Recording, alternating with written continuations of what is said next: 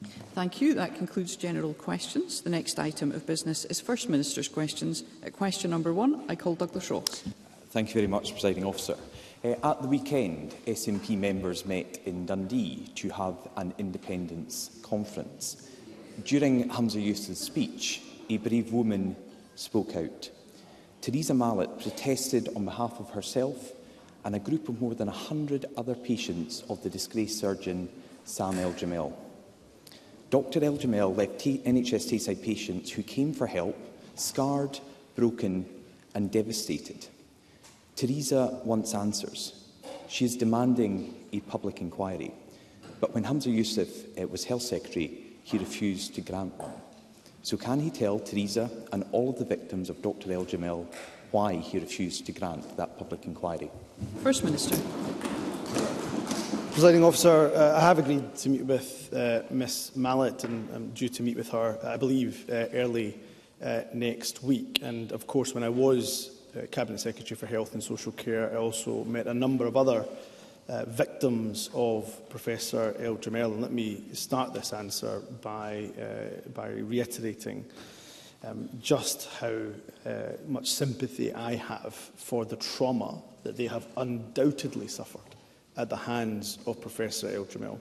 Let me also put on record that a number of MSPs from across the backbenches have raised issues on behalf of their constituents who again have been traumatised by the disgraceful actions of Professor Eljamil, including his own backbench colleague uh, Liz uh, Smith uh, as well. Uh, what I would say to Douglas Ross is that uh, as First Minister, indeed Michael Matheson as Cabinet Secretary uh, for Health, uh, we will continue to not just engage with all of those who've been affected by Professor El disgraceful actions. Uh, what we'll seek to do is get the answers that they want. And that goes to the heart of why a public inquiry hasn't been completely ruled off the table. The reason why we haven't committed to a public inquiry on the issue of Professor uh, El actions is twofold. Uh, first and foremost, we all know uh, in, in this chamber that a public inquiry uh, can take some years, rightly so, understandably so. And therefore, is there a way of getting the answers that the victims, Professor El Jamel, want? Can we get that sooner? Can we get it quicker, as opposed to often the years and years it can take for a public inquiry? That's the first uh, reason why we haven't instructed a public inquiry. The second reason, uh, of course, is that Professor El Jamel is not in this country. Uh, he is uh, practicing, I believe, as a doctor uh, elsewhere overseas uh, abroad. The likelihood of Professor El Jamel, uh, I think, uh, uh, cooperating with any public inquiry uh, is very, uh, very uh, low. And therefore, would a public inquiry be able to get the answers that the victims like Miss Mallet uh, and others are seeking? So I, I will end um, where I started, which is a public inquiry hasn't been ruled completely off the table. But what we're seeking to do with all the victims of El Jamel is can we get them the answers that they deserve in a way that is quicker and more expeditious than going through a public inquiry. Douglas Ross. So if I can take the two points that the First Minister has mentioned. First of all, the pace of a public inquiry. Surely the quicker it is actioned and starts, the quicker we can start to get answers for victims like Theresa eh, and so many others. And secondly, we shouldn't be letting Dr El Jamel off by assuming that he will not respond or cooperate. He is a key part of this, but there are others at NHS Tayside and the victims that we need to hear from. Because Ms Malik told the First Minister on Saturday that she wants people responsible to be under oath so victims might finally get answers that I think the First Minister and I both agree they deserve. The First Minister also mentioned the cross-party support that have actioned this with the current Health Secretary. Uh, they met with Michael Matheson in April. He promised an update by the end of May. We're now at the end of June and my colleague Liz Smith has written to him twice in the last week seeking that update. This morning he responded to say he is currently too busy to meet with the cross-party group but will look to do so uh, in the coming weeks. But surely, given these allegations came to light more than a decade ago, we cannot wait any longer. So can the First Minister ensure that his Health Secretary responds to all MSPs who are concerned about this immediately? First Minister. Well, uh, as Douglas Ross referenced in his question, Michael Matheson has obviously engaged with cross-party MSPs. I have engaged, and indeed health secretaries before me have engaged uh, in this issue, not just with uh, cross-party MSPs, but with the victims of uh, Professor uh, El Jamel. And it would also be fair to say that a range of actions have been taken to try to learn the lessons from what has happened in this traumatic and tragic case uh, and to hopefully prevent another case like uh, this happening. But it should be made clear that the responsibility for the actions of El Jamel sit with Professor El Jamel himself, a disgraced uh, surgeon uh, and, and, and, and uh, therefore uh, it is right of course that NHS Tayside does look to learn lessons but I don't think we should ever and I know Douglas Ross is not doing this ever look to abdicate uh, El Jamil uh, of the actions that he was responsible for. Uh, Douglas Ross will uh, undoubtedly be aware that a review was commissioned uh, by the Scottish Government, including detailed reviews of the care received by uh, a couple of uh, victims uh, of El who have spoken out very publicly, and I, I applaud them for doing so, uh, Mr Kelly and Ms Rose. And that was undertaken by two independent consultant neurosurgeons, and the recommendations of those actions been, uh, have been accepted uh, by NHS uh, Tayside. Uh, the reason why I mention that review uh, is that uh, there may be, uh, again, uh, an option short of a public inquiry that will allow uh, an independent review uh, into cases to look and to explore uh, what more can be done, what could be learnt uh, from what is a tragic uh, episode for all of those who have been affected. In terms of uh, Douglas Ross's direct question, of course, uh, Michael Matheson absolutely will uh, respond. I know this is the last, of course, FMQs uh, of the session, but we are going to continue, of course, all of us, I suspect, work uh, right throughout the course of the summer. So I would expect Michael Matheson, uh, he will, of course, make himself available uh, where he can to continue to engage, not just with uh, uh, cross-party MSPs, uh, but also with the victims of Professor Eltramel. It is indeed the last FMQs of the session. I have many members who are keen to put questions to the First Minister today. Douglas Ross. Thank you, Presiding Officer. I, I stress again, this is an issue that Scottish Conservatives, Labour, Liberal Democrat and SNP members met with the Health Secretary about in April, were promised an update in May, have been told this morning it will now be several more weeks. There is an urgency here, and I hope the Health Secretary and the First Minister can agree to update the concerned members today. Give them that update today before we leave for the summer recess, and then there can be further updates uh, through the summer, because there are so many unanswered questions here presiding officer. The First Minister uh, mentioned two victims and said NHS Tayside had accepted the outcome of the independent review of their cases, but the victims haven't. One of the patients, Jules Rose, who the First Minister mentioned, says, I have still not got answers two years on from the independent review of my case commissioned by the Scottish Government. So how can I be reassured that the new independent review will help patients? That's what they're saying about the current process uh, being suggested by the First Minister. Now, a Freedom of Information request published by the Scottish Government this morning contains minutes uh, of a meeting held between NHS Tayside uh, and uh, Dr El Jamel on the 3rd of June 2013. During that meeting, Dr El Jamel seems to got off practically scot-free. Junior doctors are blamed in this for mistakes made by Dr El Jamel and the Health Board seems to accept his heartless promise to, and I quote, maintain the quality of his service. That is just scandalous. So when he was Health Secretary, did Hamza Yusuf demand to know from NHS Tayside what they knew and when they knew it? First Minister. Uh, yes, I had a range of conversations with NHS Tayside, including with the Chief Executive and the Chair on this issue of Professor uh, El Jamel. Of course, uh, Douglas Ross will be well aware and I'm happy to ensure that he gets uh, a written update in this regard uh, of the actions that were taken forward by NHS Tayside. Uh, I am not standing here. I suspect, uh, uh, in fact, I know that the Chair and the Chief Executive of NHS Tayside would not say that there were, were not lessons to be learned uh, from uh, the tragic case uh, that has affected so many victims, including uh, Miss Rose uh, and uh, Mr Kelly, two patients who I have met uh, and that we'll continue to engage with. In terms of the specific issues around uh, engagement with patients, um, there is uh, an established, that there has been a, a, an established process uh, for former patients of Professor Eljamel to contact uh, NHS Tayside. And th there is also an independent mediator that's been appointed to work with NHS Tayside and two former patients uh, whose experiences were reviewed uh, by the Scottish Government uh, and, and two independent consultant neurosurgeons. So that engagement with patients absolutely will continue. Uh, as I say, there are some outgoing, there are some outstanding questions that I know patients want answered. I do believe that we can work with NHS Tayside to try to get those answers.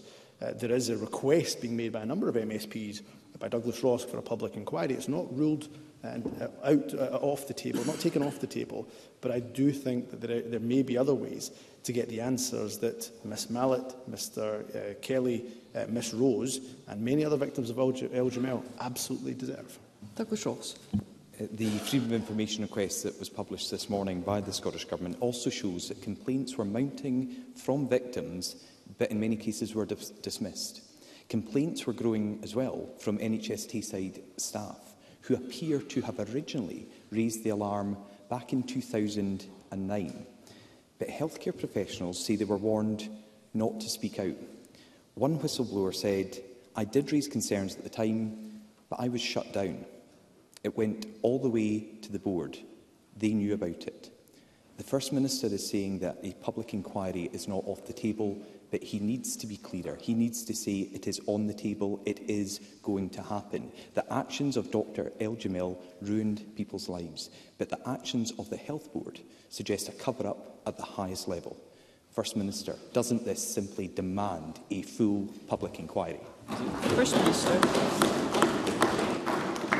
So again, I, I would take the points that Douglas, raise, uh, Douglas Ross raises uh, in turn in terms of the whistleblowing processes in 2009. I think by any objective uh, observation, uh, there has been improvements in terms of the whistleblowing uh, processes. I've met myself uh, when I was Cabinet Secretary for Health and Social Care with whistleblowing champions in our territorial uh, health boards. There have been improvements in the whistleblowing process uh, since 2009, since uh, that particular statement was made uh, by the member of uh, staff.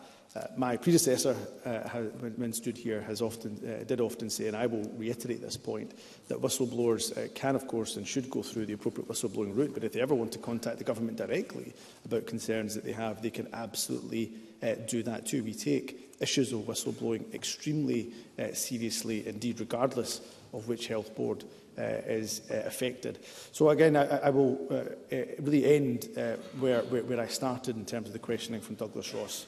This is an incredibly serious issue. It's an issue where individuals have been left utterly traumatised. We will work with those individuals, those victims, those survivors, in order to try to get them the answers they absolutely deserve. And of course, a public inquiry is not ruled off the table, but let's look at how we can get them the answers they deserve as quickly as we possibly can. Question number two, Anna Sarwar. Presenting officer, this week the UK COVID inquiry has started to take evidence from Scottish Government witnesses. It is the first we are hearing from the Scottish Government in any public inquiry about their response to the COVID pandemic. Three years on from the start of the pandemic, bereaved families are still waiting for answers. But here in Scotland, families are going to have to wait even longer because last year the chair of the Scottish COVID inquiry and its legal team walked out and we still have little idea of when the inquiry will begin questioning ministers and officials, let alone when it will conclude. So, First Minister, will grieving families get the answers they deserve by the end of this Parliament? First Minister. I can thank Anna Sarwar for raising what is an incredibly uh, important issue uh, indeed, and he will be looking at and observing the UK COVID inquiry, uh, for which, of course, there are a number of Scottish witnesses uh, in front of the UK inquiry uh, today. Uh, Anna Sarwar, as an experienced member uh, of this Parliament, of course, will know that it would be inappropriate for me as the First Minister, deeply inappropriate for me as the First Minister, to interfere or intervene in what is an independent uh, public uh, inquiry. Um, of course, we want the COVID inquiry to be delivered at speed, uh, but what I will say to Anna Sarwar uh, is, uh, having met the bereaved families uh, myself, I can completely understand uh, why they want that COVID inquiry to move, the Scottish COVID inquiry to move at pace. Um, it's so important that the COVID inquiry takes the necessary steps. Uh, it has to, to get those answers in a transparent uh, way and manner. And the final thing I'll say to Anna Sauer, uh, which I'm happy to repeat uh, time and time and time again, uh, whatever we can do to cooperate with the inquiry uh, from the Scottish Government, we absolutely will. Anna Sauer. I hear what the First Minister said, but this is important for thousands of families who have lost a loved one to NHS and care staff and everyone across Scotland who will be frustrated by the Scottish inquiry running behind because we must learn the lessons of the pandemic. Eh, but the inquiry's conclusions will only be as good as the evidence it receives. Eh, over the past few weeks, people have been horrified by the UK government's decision to withhold evidence from the UK inquiry. Eh, in Scotland, the Scottish Inquiry Team issued Do Not Destroy letters to public bodies, including the Scottish Government, last August. It made clear that all documents, including emails, texts or WhatsApp messages, should be retained and that any destruction of these messages is a criminal offence. So can the First Minister confirm that all ministers and officials, past and present, have complied with the Do Not Destroy instruction? And will he give a guarantee that all requested emails, texts or WhatsApp messages will be handed over in full to the inquiry. First Minister. Uh, yes, uh, they will. Uh, and of course, it is important that I uh, abide by the rules of both the UK uh, Public Inquiry and the Scottish, Scottish uh, Public Inquiry. Section 17 of the Inquiries Act 2005 gives the chair alone the responsibility to decide how an inquiry should operate. It's therefore a matter for the independent inquiry chairs to make decisions as to what material they request from the Scottish Government uh, or indeed from other participants. Uh, both inquiries have taken the decision, again, the independent decision, not a decision uh, that I uh, interfere uh, in whatsoever, but both inquiries have taken the decision not to publish details of the requests they are making to participants. But all participants, including the Scottish Government, um, have been asked by the inquiry uh, not to share the content uh, of requests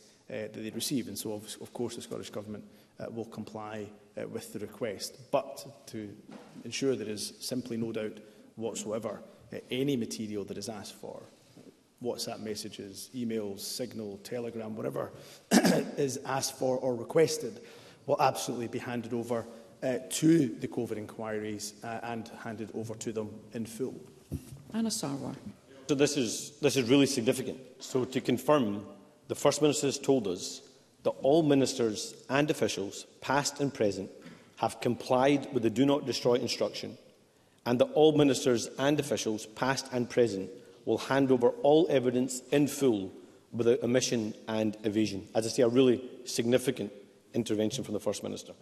Because COVID took a heavy toll on everyone across this country and we continue to feel its impact.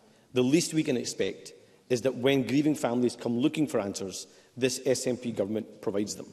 Because we know, sadly, that this is a government famed for a culture of secrecy and cover-up. Eh, last week, Dr Lisa Mitchell KC, the lawyer for the bereaved families across Scotland, said this at the UK COVID inquiry.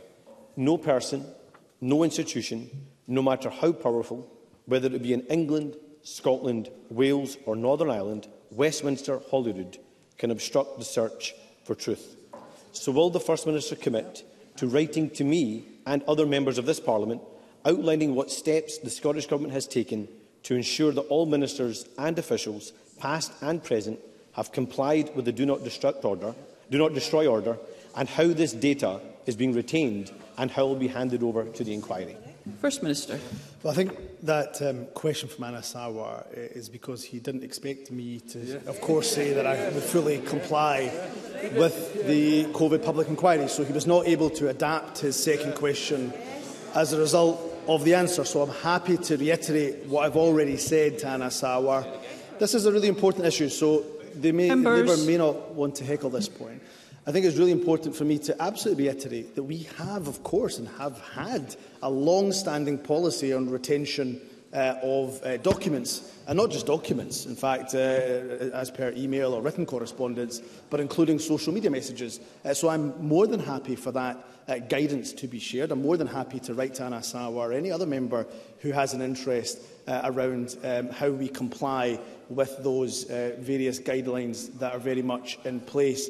What I would also say to Anna Sawar is this is absolutely about the bereaved family. That's why the government has met with the families who have been bereaved uh, by uh, COVID. We will cooperate fully uh, with that inquiry. Uh, Anna Sawar suggests that we are not transparent. I would remind him it is this government who instructed that public inquiry. Yeah. And I would also remind Anna Sawar, in fact, it was my predecessor who stood up every single day yeah. during that pandemic yeah to face questions from the press in order to communicate as openly and transparently as possible. So uh, we are transparent as a government. We'll continue to be transparent. Uh, First and, uh, Minister, and we will First continue. Minister.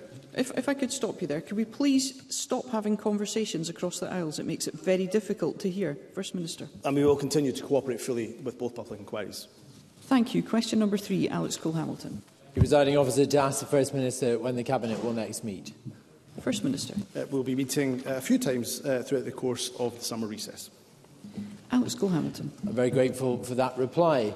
Reinforced, autoclaved, aerated concrete is a light and bubbly material that was used in public sector construction for decades. Think of the inside of an aero bar and you get the idea. But in February, NHS Scotland issued a safety action notice. It warned that roofs walls and flooring made of this material are, and I quote, at risk of catastrophic structural failure, which could occur suddenly and without warning. A school roof has already collapsed in Kent. Now, Liberal Democrat research published in The Times has established that this concrete has so far been found by at least four Scottish health boards and in 37 schools up and down our country. It's above patients, and it's above pupils. I am not trying to frighten people here, but we do need to identify the buildings at risk and fix them. That could cost tens or hundreds of millions of pounds. So will the First Minister establish a national fund to help hard up health boards and councils make these buildings safe? First Minister.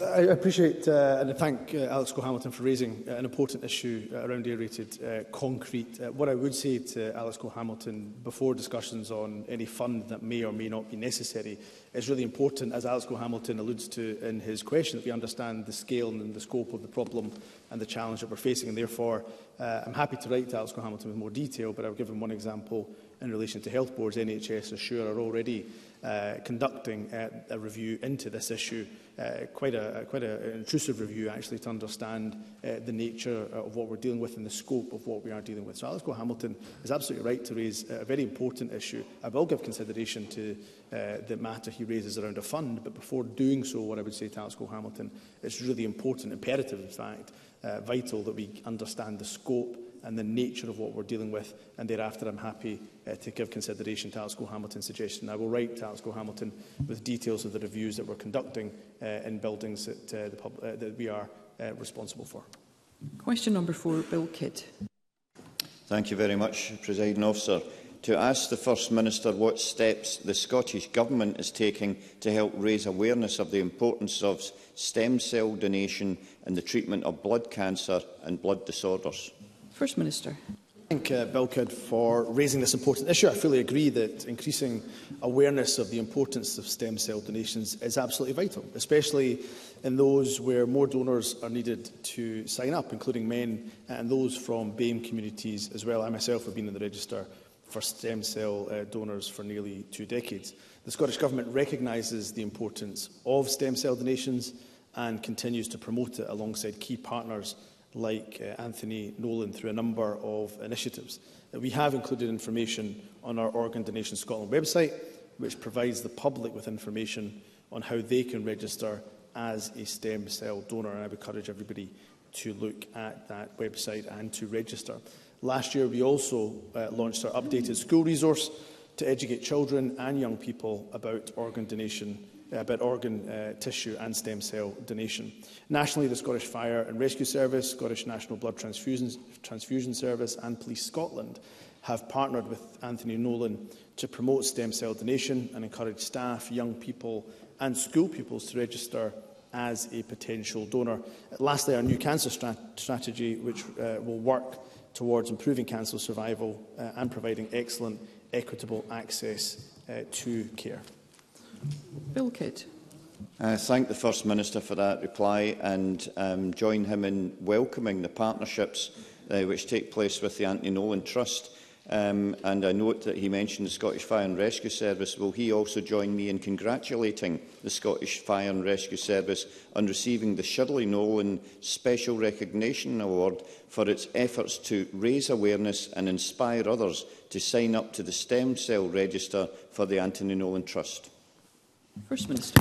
I, I absolutely will. The Scottish Fire and Rescue Service uh, deserve uh, every bit of credit for the excellent partnership work that they do uh, with the Anthony uh, Nolan Trust. I absolutely echo uh, Bill Kidd's words and uh, once again uh, congratulate the Scottish Fire and Rescue uh, Service on their well-deserved uh, award. I think I, I should also, uh, Presiding Officer, take the opportunity uh, to recognise the tireless work of uh, Bill Kidd in highlighting the importance of stem cell donation and uh, that was rightly recognised, in fact, by the awards. Uh, the, uh, he was uh, rightly recognised as political supporter uh, of the year at Anthony Nolan Support Awards, and very well deserved indeed. Yeah,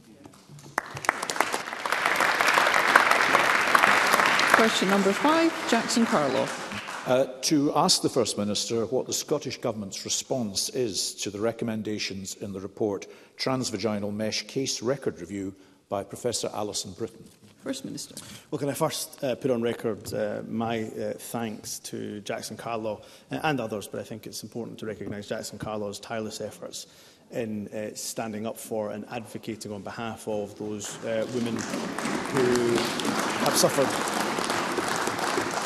those women who have suffered uh, as a result of transvaginal mesh uh, implants. I am uh, grateful to Professor Britton and her team for undertaking what I think, uh, what, what, what I don't think actually, I don't doubt for a minute, is a very thorough and insightful uh, piece of work. I would express my thanks to the patients who took part in the review. I sincerely hope that they found it beneficial. And I don't need to say to Jackson Carlo or anybody else in this chamber how uh, uh, uh traumatic and re-traumatising it can be uh, for uh, those survivors to continue to tell their story. Uh, we have taken many steps already that address a number of Professor Britton's findings. We've introduced new training for GPs about mesh. We've improved information for patients about the specialist mesh removal service in Glasgow. And the Chief Medical Officer continues to champion shared decision-making through his Realistic Medicine initiative. However, we will, of course, uh, now study the report in great detail and consider what further steps have to be taken. Jackson Carlo. Uh, well, can I thank the First Minister for that and for his engagement with the issue? And I wonder if he would commit, when the government has uh, responded in full to the report, uh, to a full chamber debate in uh, the autumn uh, for us to consider it. But can I ask him to react to the observation by Professor Britton in the introduction and overview to this report, where she comments on a parallel report she was invited uh, to undertake by the now Deputy First Minister in 2017, and which was published in 2018. And she says this, The report highlighted a number of failings and made recommendations on how independent reviews should be conducted in the future.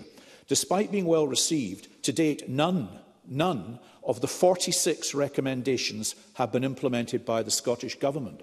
Now, he's referred to the work that colleagues across the Chamber have done over the last decade with these women. Does he understand their dismay and frustration that none of 46 recommendations made five years ago have been implemented? And can I ask him, what will he do to rectify that? First Minister.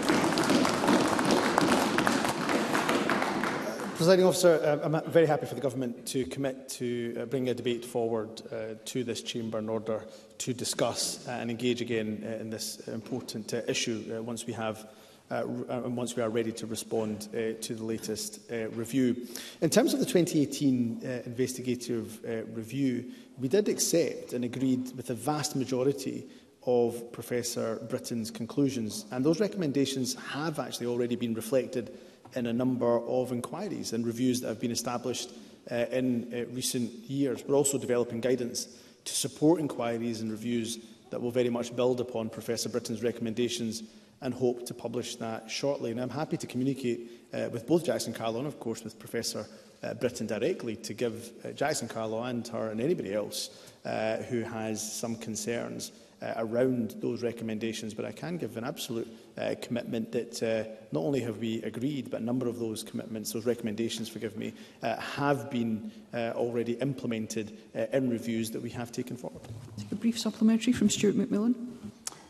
Uh, thank you, uh, Presiding Officer. The First Minister will be very much aware of uh, my support for a number of my constituents um, who have uh, suffered the horrors of transvaginal mesh implants. And the women I have my unwavering support in their efforts to firstly have the measure removed and secondly seek answers as to why the NHS services have often seemed to work against them instead of for them. Now, notwithstanding obviously what the First Minister has said today, can I ask the First Minister to ensure that the report is considered and responded to as soon as possible, given the continued difficulties many women in my constituents across Scotland are facing at present, but also because of the, the lack of trust many women actually have had in the NHS, particularly with regards to mesh services? First Minister. Can I thank uh, Stuart McMillan and again recognise uh, the tireless advocacy that he has done uh, on behalf of constituents uh, who have been affected uh, by uh, the implant implantation of transvaginal mesh. Uh, I think for me it's incredibly important to reiterate uh, that I pay tribute to the women who have come forward bravely uh, over the years uh, to, to, to tell their story uh, because Stuart McMillan is absolutely right. Uh, many of them have used words like gaslight. They, they have not been believed, uh, that they don't have trust uh, in the authorities, in the NHS, uh, in the various processes that we have brought forward. So it's so important that everything we do, uh, we bear in mind uh, that lesson, uh, that we ensure that uh, we give uh, the survivors uh, in these cases uh, trust in the processes that we're bringing uh, forward. And I've met many women, some of them constituents of mine, uh, others right across the country who have suffered uh, as a result of uh, transvaginal uh, mesh uh, being uh, implanted. So we will uh, respond, uh, as, as Stuart McMillan asks, we will respond as soon as we possibly can. And as I've said to, in my response to Jackson Carlo, I think it would be a good idea uh, that he suggests uh, of bringing a debate to this Parliament so we can have a full and frank uh, discussion and debate about it. Jackie Bailey, brief supplementary, please. The review also recommends that all information on MESH is drawn into a single website to keep patients informed. Will the First Minister commit today to publishing waiting times on the website to inform patients about how long it will take to get their treatment, given that some are being forced to wait as long as 448 days? Will he take action to end these unacceptable waiting times as a matter of urgency?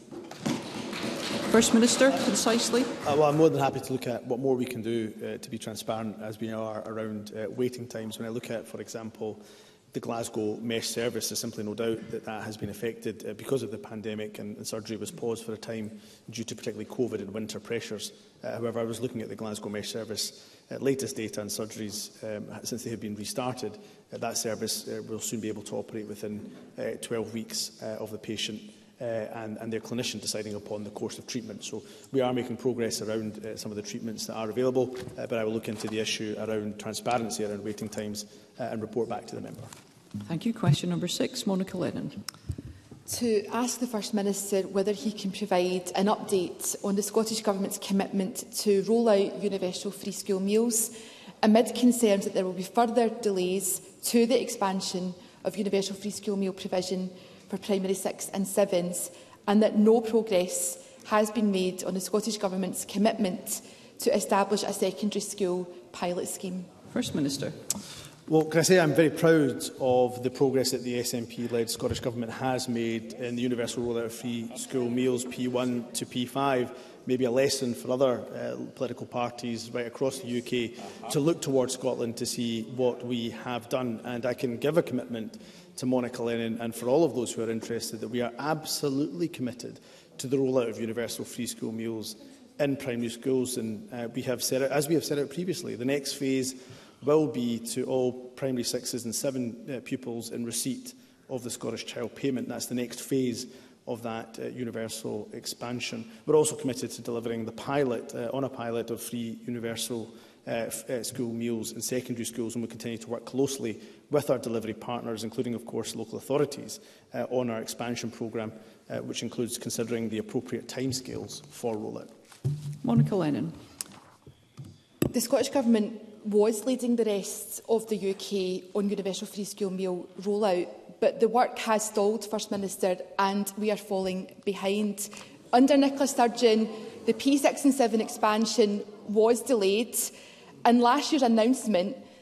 to pilot provision in secondary schools has amounted to nothing. Close working with the Suggest Communication, I have FOI'd every local authority. There's not even been a phone call from the Scottish Government to any school or council in Scotland about this.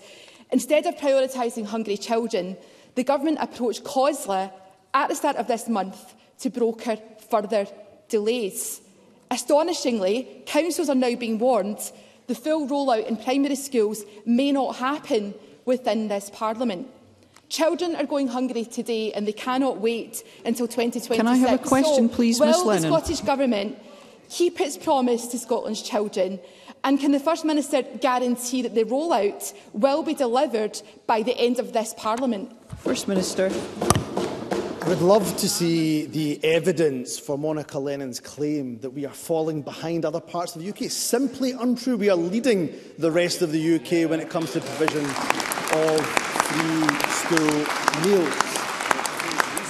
If I look, if I look at the uptake, for example, in 2022, over 215,000 free school lunches were provided to children and young people. That's an increase from the previous high of 194,000 free lunches provided in 2016. Registrations for free school meals have reached their highest ever level as our free school meals expansion programme continues. So yes, there are challenges in relation to the rollout. We know there are challenges around, for example, the capital infrastructure that is required in order to ensure that we can progress uh, that uh, universal rollout. And when it comes to uh, ensuring we tackle poverty and child poverty in particular. I would remind uh, Monica Lennon, is the SNP-led Scottish Government that introduced the Scottish Child Payment, and it's estimated through the actions that we have taken with this limited measure of self-government, it's estimated that we'll lift 90,000 children out of poverty. It is the SNP-led Scottish Government that, for example,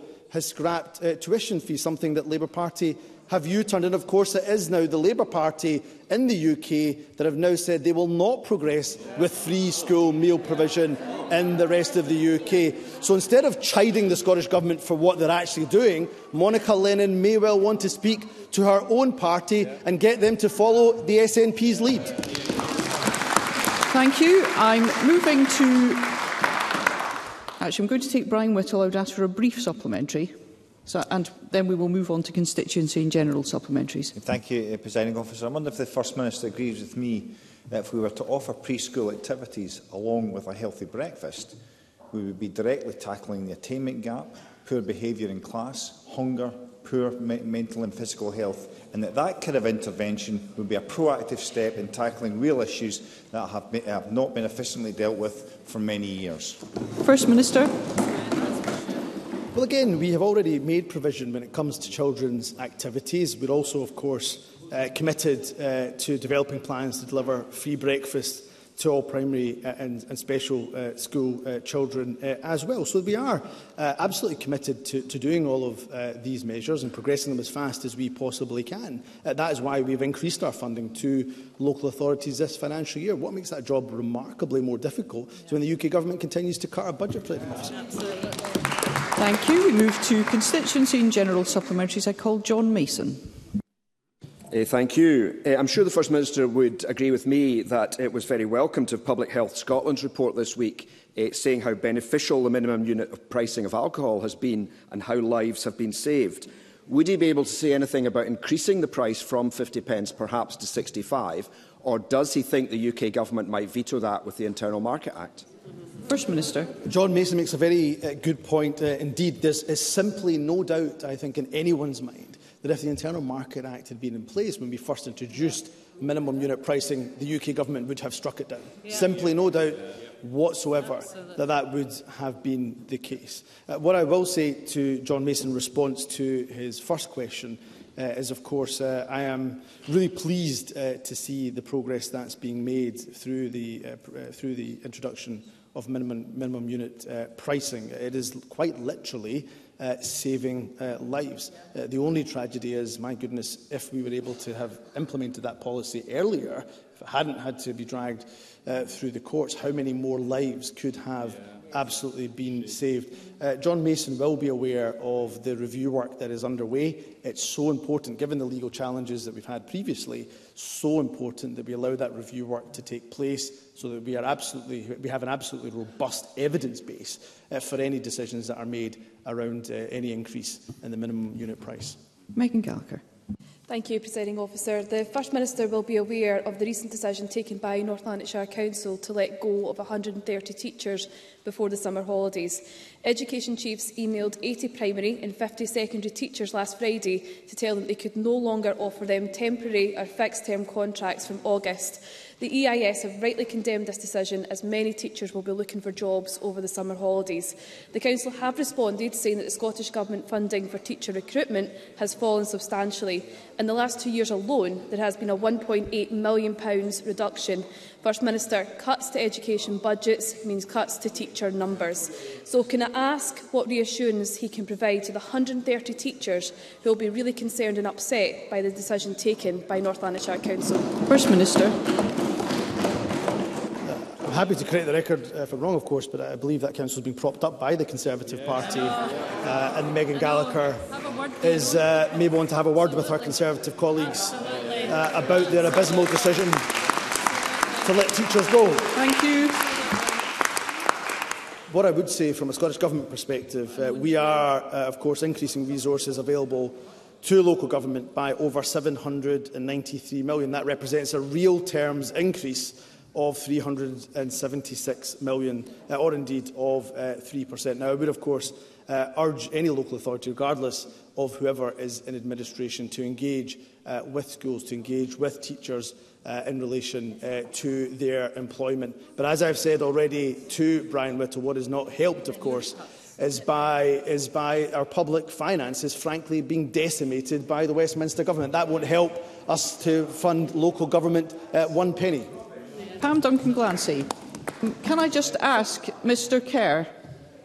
um, to please resist any temptation to contribute, particularly where it's not necessarily courteous? Pam Duncan Glancy. Um, thank, thank you, Presiding Officer, and I draw members' attention to my register of interest as a member of Unison Scotland. Unison are outside Parliament today because the college sector is in crisis, one felt most deeply by the staff facing compulsory redundancy in the City of Glasgow College. After meeting the Principal last week, I remain deeply concerned about the cuts, but also about the process to come to the decision to make redundancies. So can I ask the First Minister, will he personally intervene and encourage more scrutiny of that decision? And will he meet union members outside Parliament today to hear directly how bad things have got for colleges, staff staff and students. First Minister. What I would say to Pam Duncan Clancy is that I've already met, met with trade unions, including, for example, the UCU, who were at a roundtable discussion with me that uh, myself and the trade unions, the STUC, uh, co-chaired. So I have been uh, already engaging with trade unions, and I know uh, the situation uh, that Pam Duncan Glancy does describe. And of course, the uh, Minister for Higher Education and Further Education wrote to college principals,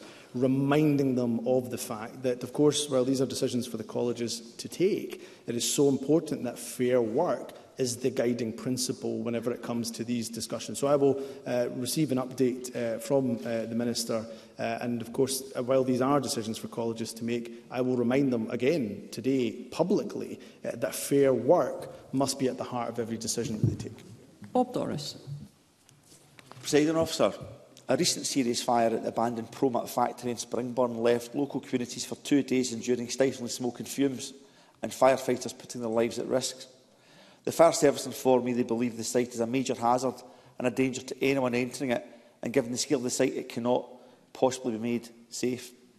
Can I ask the First Minister that given there, are may, there may be insufficient powers to allow the local authority to effectively intervene to get the site owners to make the complex as safe as possible and ultimately clear the site, will the Scottish Government meet with me to discuss what powers may exist or indeed, President Officer, which further powers may be required in this place to take action on sites such as Pro Martin Springburn to better protect our communities? First Minister. I'm grateful to Bob Doris for raising the issue of the Promat site uh, in uh, Springburn and uh, of course I will await further details from Bob Doris but uh, in response to his direct question I'm more than happy for the Scottish Government, the relevant minister to engage with Bob Doris to see if there's anything further we can do uh, to address the issues that Bob Doris quite rightly raises uh, in the Chamber. Miles Briggs. Officer, it's now over nine weeks since the Edinburgh Tram inquiry was sent to the printers, more than nine years after it was announced and three years since it stopped hearing evidence it's cost Scottish taxpayers over £13 million, pounds, including the chair being paid over a million pounds. Now, I know the First Minister cannot today uh, comment on the findings of that inquiry, but can I ask the First Minister if the Scottish Government will agree to Parliament debating the inquiry findings when published in Government time and what review will now be undertaken into the delivery of this inquiry, as it's vital that lessons are learnt for future public inquiries and what's gone so wrong in delivering this one? First Minister.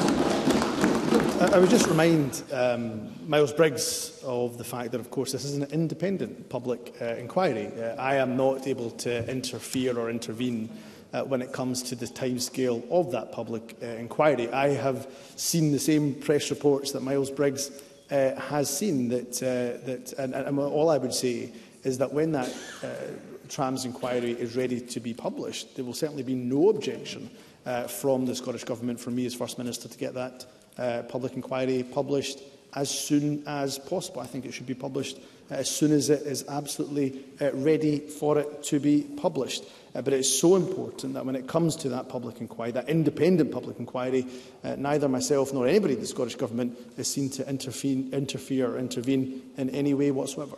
Faisal Chowdhury. Thank you, Presiding Officer. My constituent, Windy, has struggled with joint pain for several years. She was finally added to the orthopedics outpatient waiting list in June 2022. Last month, it confirmed that she was on the waiting list for a knee replacement. The wait is currently two and a half years. This would take Windy's overall waiting time to over five years. Wendy is in uh, constant pain, and her quality of life has been seriously impacted by this.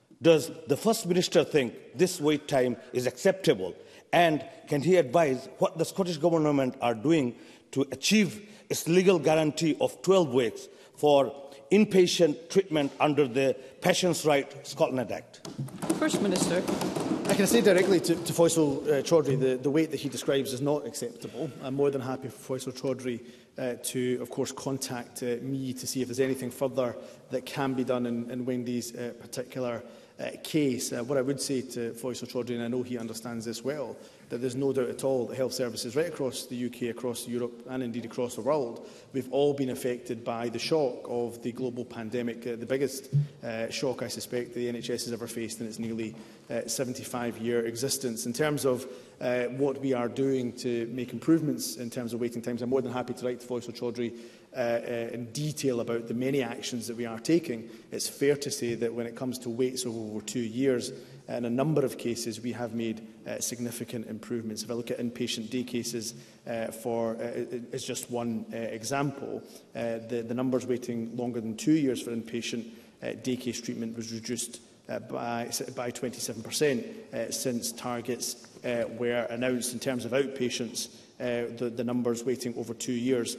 are down 19% on the last quarter. So we are making uh, progress, but clearly in the case that Faisal Chaudhry has raised, uh, I'm happy to look at that and see if there's anything we can do to help his constituent. And Maggie Chapman. Thank you, Presiding Officer. The First Minister will be aware of the Court of Appeal's ruling this morning that the UK Government's plans to deport asylum seekers to Rwanda to make their applications while being held in detention centres are unlawful.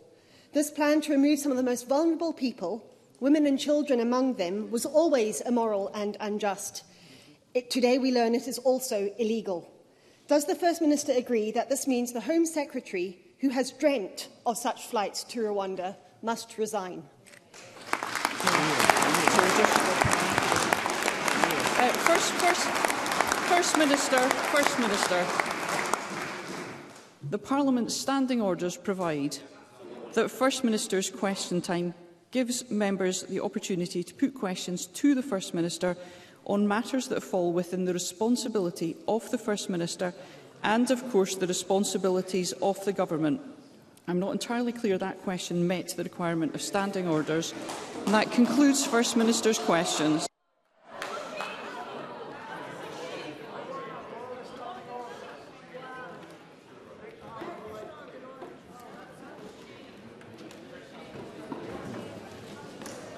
First Minister's questions is concluded. There will now be a short suspension to allow those leaving the chamber and public gallery to do so before the next item begins.